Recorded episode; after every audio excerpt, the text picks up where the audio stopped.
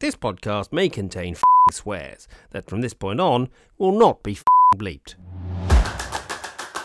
Hello, and welcome to Something Out of Nothing, a podcast exploring the nature of creativity. Attempting to discover what, if anything, creatives in different fields have in common. To do this, two friends with inquiring minds and a propensity to wang on at each other about creative stuff decided the best way would be to talk to other creatives and see if we can tease their secrets from them. He's Simon White, a writer and advertising type. And he is Neil Smith, an illustrator and graphic designer.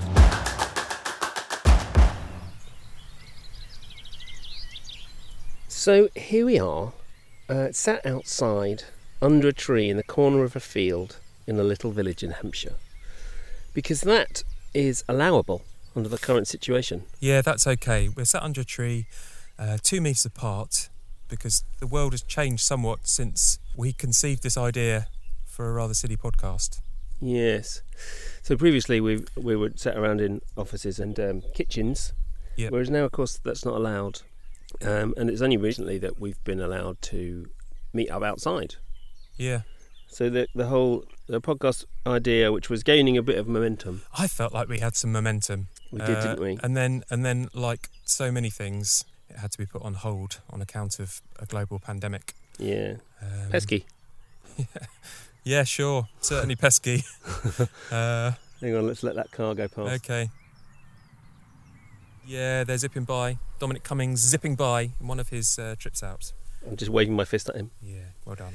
So basically, we're outside in the corner of the cricket field in the little village where I live. Yeah, it couldn't be more picturesque, really. I feel like, I feel like if podcasts had been available to the romantic poets, uh, they might have. It might have been something like this: sat under a sat under a tree on a sunny day in the shade, Mm. sun dappled.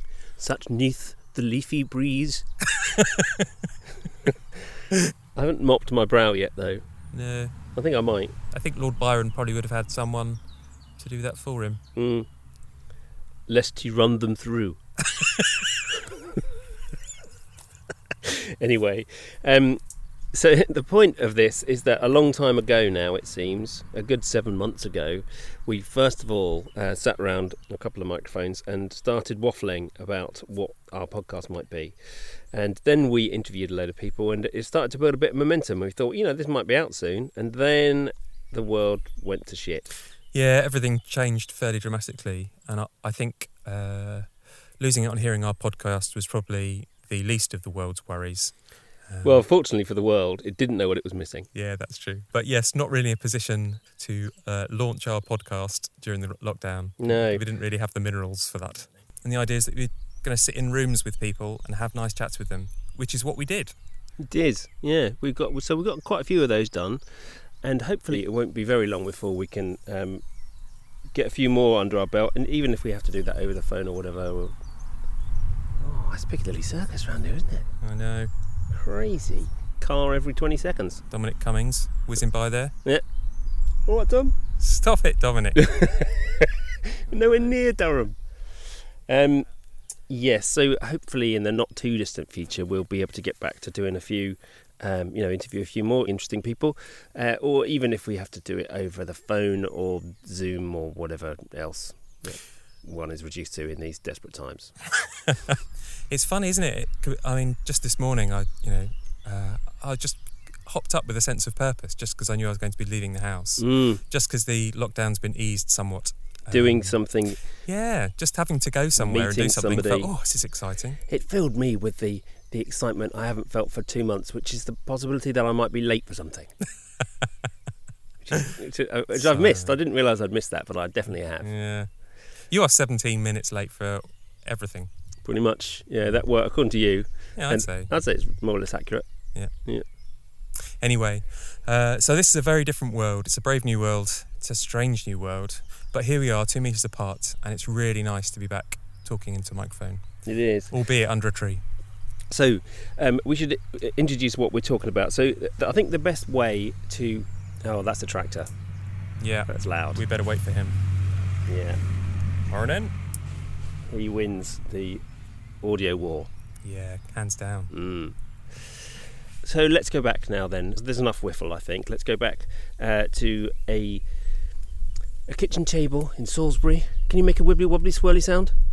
So this is a memory. We're going back yeah, in time. back in time. Yeah, good.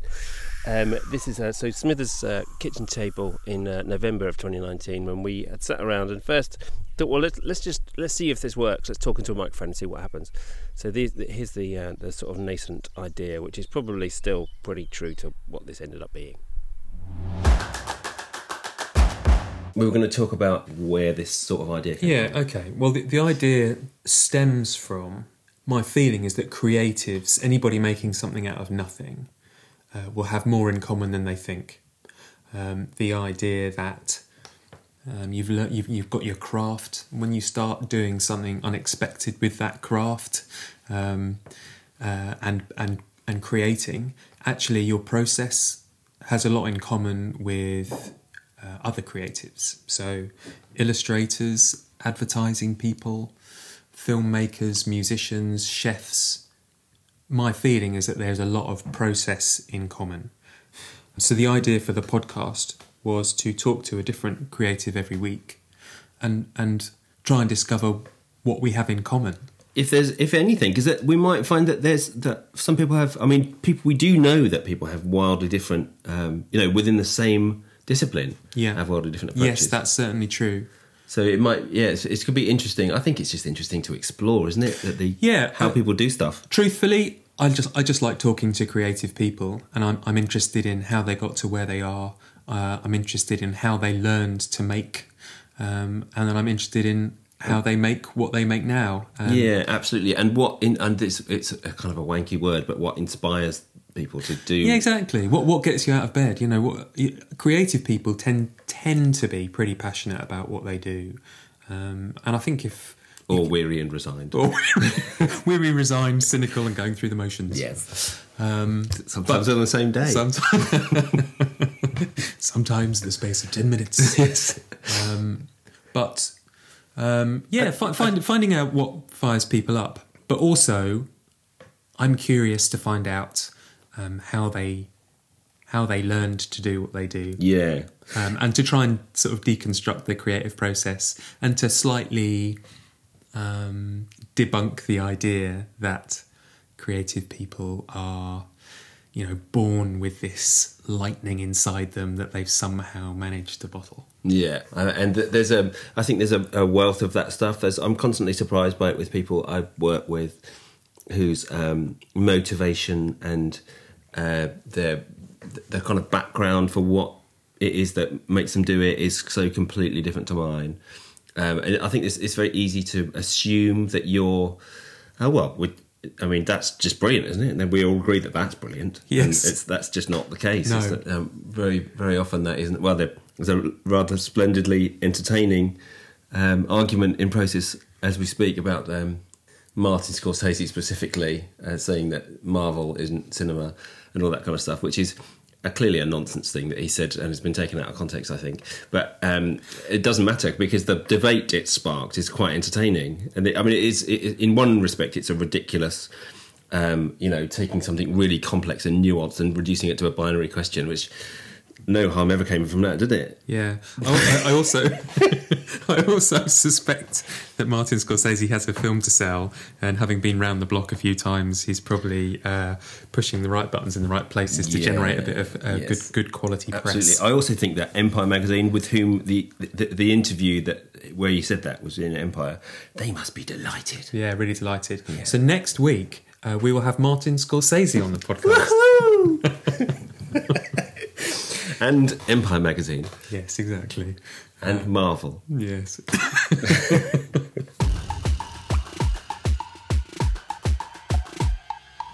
Now, You may be somewhat astonished to learn that we have yet to get any of those people on, uh, but we're still hopeful we might. You never know. You've just got to ask sometimes. Uh, here are a few clips, though, from people we have spoken to, give you an idea of what to expect on something out of nothing. Here's a little clip from a conversation we had with art director Phil Holbrook at wildly successful London advertising agency BBH.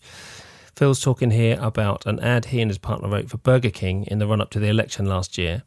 Uh, you may have seen it. It said, Another Whopper on the side of a bus Must be an election. There's a brief in the building to make the Whopper famous. Yeah. Uh, so everyone's sort of got that in the back of their mind. And Stuart and I, uh, we, we had a had a job cancelled. It was uh, an abnormally uh, quiet day, and we just said let's do something for um, uh, for, for Burger King. Uh, and obviously the election was on, and then we got to Whoppers very quickly and Wallies, and then uh, suddenly it ended up on the side of a bus. And we sent it to the creative director, and said, "What do you think about this?" To the creative director in BB. for, for Burger King For Burger in BBH yet. Um, and uh, well, I mean, it, it, it, within minutes, the creative director had emailed the client, and the client had come back saying brilliant because it was going to go on the side of buses um, in London, but you can't advertise fast food on the Transport for London network. So clients uh, said, well, we'll just hire a bus and put the message on there and park it outside Westminster and take some PR Bloody shots. hell. So that's and, uh, not even paid for media.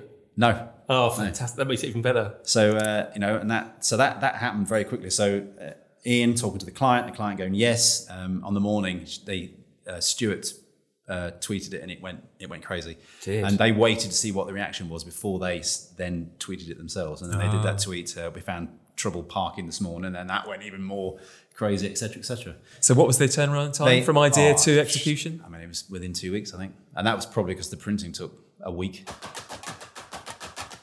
And here's a little clip from our chat with animator and artist Caroline Rudge, talking about um, an animation she did in collaboration with the writer Neil Gaiman and his partner Amanda Palmer on a poem of Neil's called The Mushroom Hunters. a few months later, she was like, "I've got an, I've got a project you might like. Uh, you know, Oh, Neil's Neil's got this poem. Have a read. What do you think?" We were like, "Oh, I don't need to read this. I this. don't know. Uh, I might be busy. Yeah. Okay, yeah, we'll do it. Yeah, yeah. Fantastic. It- yeah, brilliant. It is lovely, and she reads it. But I'm not a massive, I'm not a Amanda Palmer super fan. I'm, I admire her stuff, uh, but she reads that so beautifully. Yeah, and she her voice is it just draws people in. Yeah. yeah. She's it's got very- charisma in spades, hasn't she? She has. Yeah. So I'm a sort of um, I'm an Amanda Palmer super fan. Okay. Insofar as I've read the book and thought it was great, Yeah. and I found Yeah. myself. I think you're just a fan. No, okay, that's true. No, I'm, Yeah. just, I'm just a fan. Yeah. No, you're definitely. Yeah. not. Oh no, the super I'm a- fans yeah, are very. You haven't yeah. got the T-shirt. No, I've got a T-shirt. or the tattoo. but but great book. Yes. And uh, for a sort of almost like a manifesto on, Mm. you know, have an idea Yeah. and make it. Make Yeah, it. Once make you've it had the idea, do Yeah. it, create it. Yeah. you know. Which is exactly what you've done then, by the sounds of it, with the, yeah, this project. Yeah, uh, but- but she was so generous in, you know, and Neil as well in giving this. first name terms. Oh mm. yeah, of course. Yeah, mm. I mean mm, we've we've spoken over Skype. Had them right for dinner. Clearly we're pals. Yeah.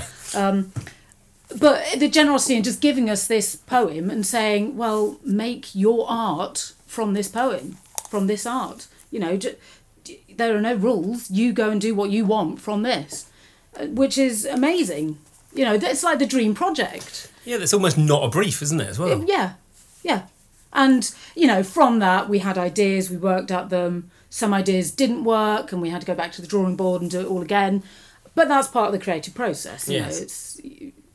It, but in the end, we came out with something that everybody was super proud of. And how were they in uh, in terms of feedback or changes or anything? Was there was it collaborative in that respect, or was it just Yeah, it was. It was kind of you know months of me doing my thing and going, oh, trust me, I really am doing something. It just takes a really long time. Um, and then you know six months later, here's something we can show you, and it's like yeah, this is great, and here's two pages of things that maybe we can have a talk about. okay? so it, they- re- it was, it was you know, collaboration. proper, proper collaboration. and there were there were bits that I thought, oh, I'm not sure about that, but why don't you try this? That yeah, like, like and there were bits that they were going, mm, not sure about that, and I said, mm, no, I like that. You know, so it, it worked both ways. In this clip, the writer Rhidian Brook tells us about the ins and outs of the process of him writing the screenplay, then the novel, then the screenplay, and then handing the screenplay over to a bunch of other people to collaborate on it to turn it into a blockbuster film starring Keira Knightley. The when you you sent me that um, screenplay, it- obviously it was 20 years ago, so I don't mm. remember it. So I read it again before we came mm. up here and watched the film again mm. to remind myself, and I was struck by how different they are. Now, obviously, that's the first draft of a script to the finished, Yeah. um, produced film Yeah. obviously there's going to be a lot of things that change. I was, am interested in in what that process was. How Yeah. much of it was you? What was was it imposed upon you? So the screenplay that you read was very sort of almost like a sort of template for my novel. yeah, which I had wanted to write and had started to write actually, but it got commissioned before I had a book contract to write that book. And then I came back to the screenplay two years later, and they were happy to wait because it had been sold in 25 countries. Um, and then I was done, and I handed it over to a team of script writers. Um, and I guess there are a number of things to say about this the issues of compromise. Yeah, Obviously, when you're a novelist, you are the director, the producer, the writer, the editor, you costume know. designer. So the vision is yours to realize, really. You, you know, which is why a lot of novelists shouldn't really be screenwriters, and a lot of them aren't, uh, because they can't compromise that vision. Yeah. So the letting it go, you have to let it go, and I did have to let it go. Um, I was frustrated by some of the choices they made, and I wouldn't have made those choices as a filmmaker. Yeah. If I wasn't a novelist, I'd be a director, because film is a director's medium. absolutely. Television is a writer's medium. So they say. Yeah, would you agree with that? Having done both? yeah, definitely. Yeah. Just to, f- to go back to the compromise, you know, I, I when I handed the script over, as it were, Yeah. to others, the producer of the of, of the film, who's a good friend, he said, "Rid, if we shot your film, it would cost about hundred million euros more than Oh, the twenty we think we're going to make it for." So that was a commercial. So there's a very practical, and he was probably exaggerating, but my version was quite widescreen and multi-stranded with Yeah. lots of different stories. In film, film is very reductive, and you can usually only root for one or two people, mm-hmm. and whereas in the novel, whilst it was a three focused, or maybe four if you include the son, the film they took a decision early that it would be essentially through Rachel, the main characters, you know, Keira, as played by Keira, um, and that, and I get that, I absolutely understand that because you've got two hours and you need to know who you're following, and very few films have multi strands unless it's a kind of Robert Altman movie or whatever, and they're they're rare. You know, you go to most movies, there's you're with one person or two.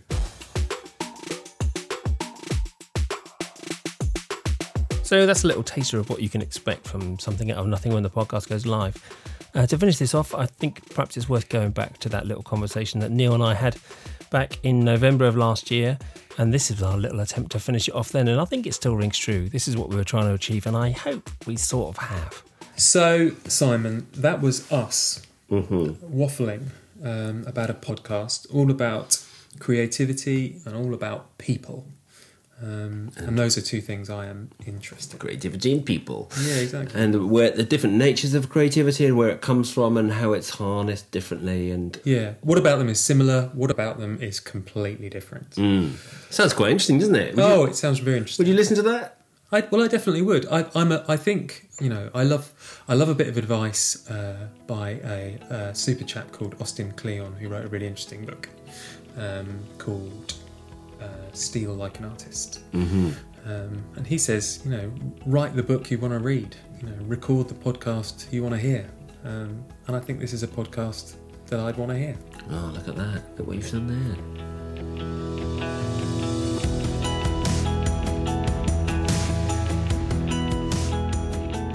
We very much hope it's one you'd want to hear too. If it is, why not subscribe to make sure you're notified as soon as it's out?